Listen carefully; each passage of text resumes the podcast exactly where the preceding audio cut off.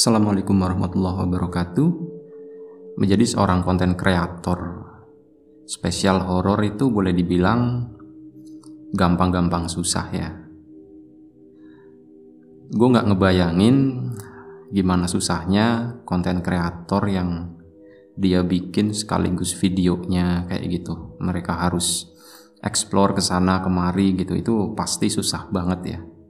Ya, gue bandingin dengan apa yang gue lakuin gue bikin cuman suara doang podcast horor gini aja itu udah susah banget. Ada aja masalah yang dihadapi. Nah kali ini gue mau share apa aja sih uh, kendalanya menjadi seorang podcaster horor ya. Tapi gue pengen share lebih ke pengalaman gue langsung ya apa yang pernah gue alami hal-hal yang ya gue bilang hal-hal yang kurang enak ya pas proses pembuatan konten dari awal sampai itu jadi video gitu. Lapak horor itu channel yang masih kecil dan ya peminatnya juga belum terlalu banyak ya. Dan jujur gue sendiri belum ada peralatan khusus untuk support aktivitas gue ini ya berhubungan dengan lapak horor ini kayak tempat segala macem untuk recording kayak gitu ya gue seadanya tempat sering kali gue recording tuh di belakang rumah ya dan kayak waktu itu juga pengaruh. Mungkin akan beda dengan orang yang punya studio khusus gitu ruangan yang kedap suara segala macam itu dia bisa take suara itu kapan aja. Sementara gue karena itu tadi gue nggak ada ruangan khusus jadi ya itu tadi di mana pun lah yang penting di sana tuh nggak terlalu berisik kayak gitu. Dan gue lebih memilih biasanya di belakang rumah dan waktunya pun gue harus milih biasanya tuh tengah malam. Selain itu sepi tadi uh, momennya juga itu enak banget ya. Jadi gue ngerasain horor juga gitu. Karena gue bener-bener sendiri ya pas itu. Nah pengalaman pertama sesuatu yang berkesan selama gue bikin konten horor ini itu pernah sekali di awal-awal ya. Itu tuh ceritanya gue mau ngambil uh, narasumber gitu dan narasumbernya itu adik sepupu sendiri gitu. Nah malam itu gue coba dengerin cerita dia gitu kan. Dia cerita tentang pengalaman-pengalaman yang pernah dia alami gitu. Katanya sih banyak gitu. Akhirnya ya gue dengerin salah satunya gitu. Nah pas gue dengerin kayaknya nggak asik nih kalau misal gue ceritain sendiri gitu kan. Makanya gue minta udah uh, lu coba ceritain langsung aja deh. Nanti uh, gue record gitu kan akhirnya dia pun mau gitu dia mau cerita langsung gitu cuman di sana tuh ada kendala gitu ya pas itu tuh kita record tuh belum terlalu malam sekitar jam 10-an gitulah kebetulan dia tinggal juga nggak terlalu jauh dari rumah jadi akhirnya dia mau gitu jam 10-an kita janjian dan itu tadi kita mulai nge-record gitu. Dia mulai menceritakan apa yang pernah dialami gitu. Cuman belum lama dia ngomong ya, mungkin baru sekitar 2-3 menit gitu. Tiba-tiba dia tuh diem gitu. Diemnya tuh terlalu lama gitu kan. Selain ya makan resource memory, gue juga bertanya-tanya nih sebenarnya anak kenapa gitu. Tadinya dia cerita lancar gitu kan dia ceritain pengalaman dia cuman di tengah jalan tiba-tiba dia diem dia nunduk gitu sampai akhirnya gue curiga gitu kan ini anak kenapa gitu akhirnya gue coba pegang dia kan. Eh kenapa kenapa gitu? Lu kenapa gitu? Kenapa diem aja gitu? Kenapa nggak diceritain? Kenapa nggak dilanjutin ceritanya yang tadi? Tapi dia diem aja. Udah akhirnya gue mundur kan. Dan kondisi waktu itu tuh masih nge-record. Akhirnya gue stop dong. Karena gue takutnya ada apa-apa nih. Jadi gue standby siap-siap ini anak kenapa nih? gitu. Ternyata bener aja. Jadi nggak lama setelah itu dia diem gitu kan terus tiba-tiba dia tuh ketawa sendiri ketawa pelan gitu. Wah ini udah nggak bener gue pikir. Ini anak jangan-jangan gitu ya jangan-jangan ini kerasukan atau gimana. Akhirnya gue panggil adik gue kan. Gue suruh uh, dia manggilin ada satu temen gue yang lumayan ngerti masalah ginian lah. Akhirnya adik gue langsung ke rumah temen gue itu. Dia manggilin temen gue buat dateng dan bener aja akhirnya di handle lah sama temen gue itu. Jadi uh, si sepupu gue tuh hampir hampir kerasukan cuman dia tuh masih keluar masuk keluar masuk kayak gitu ya. Dan dari situ gue jadi mikir wah ternyata itu tadi nggak gampang ya bikin kayak ginian gitu. Karena yang namanya kata temen gue itu eh, yang namanya makhluk gaib itu tuh mereka tuh sensitif gitu. Kadang ada kalanya mereka itu nggak suka diomongin atau seenggaknya eh, kalau kita ngomongin sebangsa mereka ya mereka itu kurang suka gitu. Dan itu salah satu kejadian uh, sepupu gue dia lagi ceritain kayak gitu dan ada sesuatu yang mau masuk ke badan dia gitu dan dari situ akhirnya gue mutusin buat udahlah stop untuk sementara waktu ya karena gue belum ada tim belum ada siapa-siapa. Jadi udahlah ini gue bikin sendiri aja uh, gue nge-record sendiri. Dan alhamdulillahnya sekarang udah 70 lebih cerita gitu kan. Gue nggak pernah ngalamin hal-hal yang itu tadi di luar dugaan kalau gangguan gangguan-gangguan kecil sih selalu ada aja gitu. Karena ya itu tadi gue kan selalu nge-record tengah malam gitu kan dan kondisinya gue sendiri ada aja lah uh, gangguan-gangguan gitu. Nah itu tadi yang pertama. Pengalaman selanjutnya yang kedua itu gue pernah uh, lagi nge-record. Tapi gue lupa yang ini cerita yang apa ya. Ini udah cukup lama sih mungkin sekitar sebulan yang lalu itu gue mulai nge-record tuh jam 11 malam. Pas itu tuh lagi hujan hujan kecil gitu ya. Tadinya sih hujan deras jadi gue pending dulu kan. Nah, pas udah agak redaan nih udah gue ke belakang rumah eh, gue mulai start nge-record. Dan semuanya tuh lancar lancar aja dari awal sampai akhir ya. Dengan durasi kurang lebih sekitar 15an menit ya. Itu yang raw-nya karena biasanya gue suka potong-potong gitu kan terutama pas misal gue diem terlalu lama atau gue batuk atau apa gitu atau ada suara berisik apa itu biasanya gue buang gitu. Nah pas gue lagi ngedengerin hasil rekaman gue itu tadi gue udah pindahin ke laptop gitu. Kebetulan gue ngerekornya kan cuman pakai HP doang.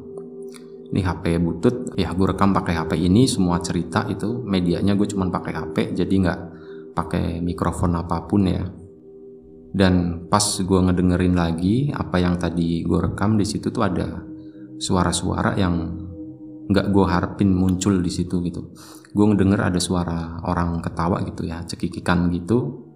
Sama ada uh, samar-samar gitu itu ada orang ngegerem gitu hmm, kayak gitu. Dan gue yakin itu bukan dari suara orang atau apa ya. Karena seingat gue pas tadi gue ngerekam itu itu sepi banget ya. Kalaupun ada itu cuma suara jangkrik dan itu pun agak jauh gitu. Nah akhirnya yaitu tadi suara-suara kayak gitu tuh harus gue ilangin sama itu tadi. Gue berpikir gitu ya mungkin kalau misal gue nge-record kayak gini tuh sebenarnya gue nggak sendirian ya. Karena gue yakin yang ada di sekitar gue itu jadi ngedeket mereka ngedengerin gitu ya mungkin. Gue juga nggak tahu sih sebenarnya apa yang terjadi gitu. Tapi ya itu faktanya gitu. Selalu ada aja hal-hal yang menarik sebenarnya untuk diselidiki lagi karena itu tadi gue kurang tahu juga dengan masalah gaib-gaib kayak gitu ya. Gue cuman itu tadi pernah mengalami banyak hal yang berhubungan dengan gaib tapi sampai sekarang uh, eh, gue belum tahu apa sih sebenarnya yang terjadi gitu. Salah satunya itu tadi kenapa ada suara-suara yang aneh-aneh itu ikut kerekam, sementara kondisi waktu itu tuh sepi banget. Ya menurut gue itu aneh lah pokoknya. Itu tadi pengalaman kedua. Ada satu lagi pengalaman, ini pengalaman yang ketiga ya. Yang gue ceritain ini cuman pengalaman-pengalaman yang menurut gue paling berkesan aja sih. Jadi ada tiga hal yang paling berkesan dan ini yang terakhir.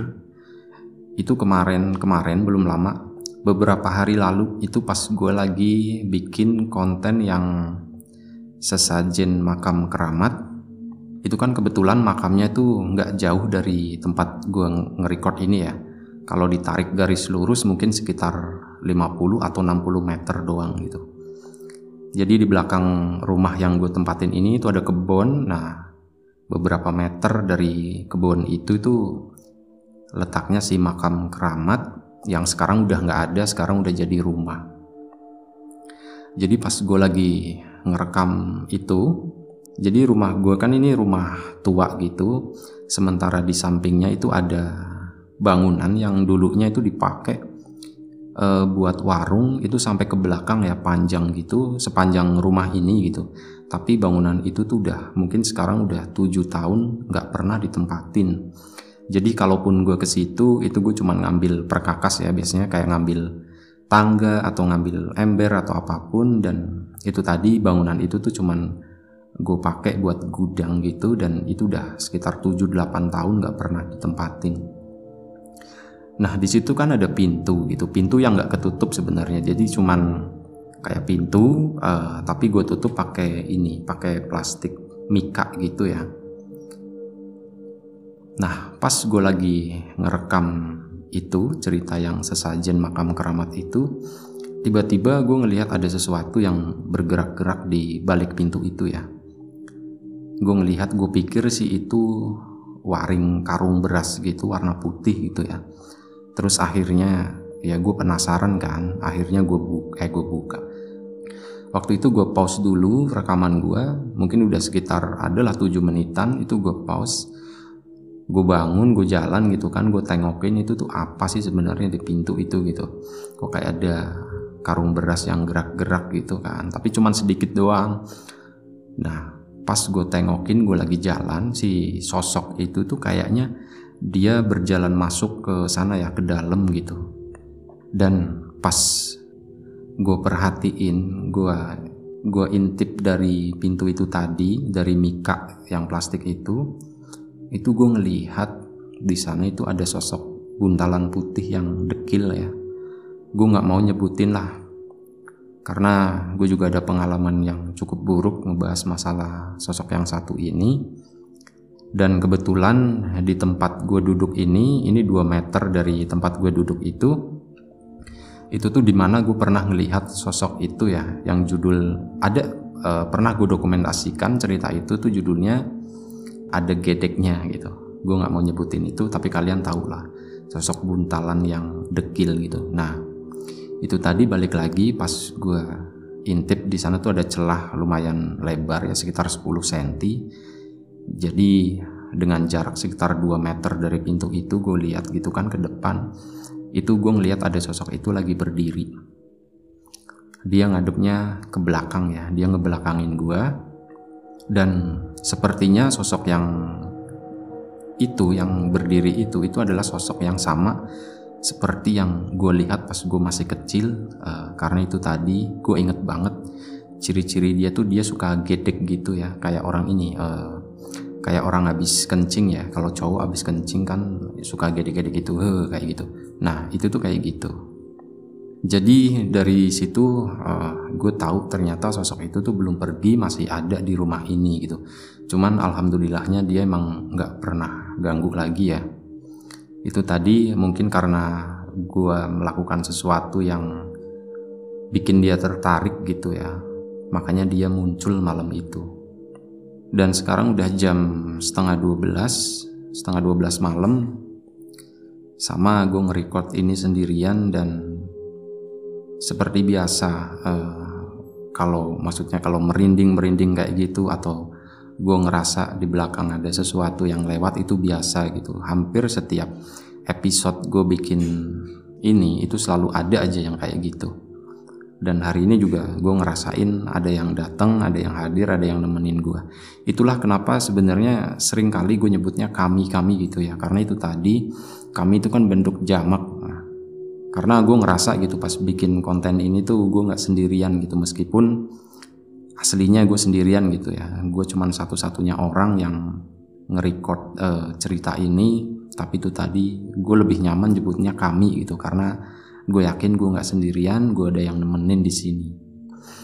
Nah ini mungkin bisa dijadiin buat masukan juga buat kawan-kawan yang mau bikin podcast horor ya. Atau cerita horor apa pun lah entah itu podcast atau bukan podcast ya, ini buat masukan juga buat kawan-kawan. Jadi kawan-kawan tuh juga harus siap dengan segala resiko yang ada gitu. Meskipun kayak gini tapi itu tadi ini bukan hal yang mudah dan ya semoga itu tadi kawan-kawan udah siap gitu dengan apa yang bakal terjadi, apa yang bakal kalian alami gitu. Bagaimanapun juga ngomongin bangsa mereka gitu, mereka itu katanya gitu. Katanya mereka bisa dengar, mereka bisa ngerasain gitu. Jadi jangan heran kalau misal kita lagi ceritain mereka, mereka juga ikut datang nemenin kita. Termasuk juga mungkin pas lagi ngedengerin ya, gue nggak tahu. Bisa jadi kalau lagi ngedengerin mereka juga ikut ngedengerin. Ya, bagaimanapun itu semua hal pasti ada resikonya, termasuk apa yang gue lakuin ini juga ada resikonya dan gue sendiri udah siap dengan resikonya. Sama ada satu hal lagi gitu, saat kita bikin konten seperti ini ya, itu kan artinya kita tiap hari itu harus dituntut buat mikir hal-hal yang berhubungan dengan horor gitu ya. Dan hal ini secara tidak langsung itu pengaruh juga ke pikiran kita, ke kejiwaan kita gitu. Dan itu tadi secara tidak langsung juga itu bikin kita itu lebih sensitif dengan hal-hal seperti itu. Makanya eh, kalian misal mau bikin konten serupa seperti ini, kalian juga harus sudah siap dengan hal itu. Kuat-kuatin lah, kuat-kuatin pikiran kalian jangan sampai nanti kalian terlalu terbawa, terlalu larut dalam pikiran-pikiran yang berhubungan dengan cerita-cerita horor gitu. Dan sekarang uh, detik ini gue juga alami gue udah mulai ngerasa agak berat ya. Inilah salah satu alasan kenapa gue jarang bikin konten terlalu panjang karena berat banget ya. Ini gue ngomong juga udah mulai agak susah udah mulai agak berat. Makanya mungkin gak lama lagi video ini bakal gue akhirin.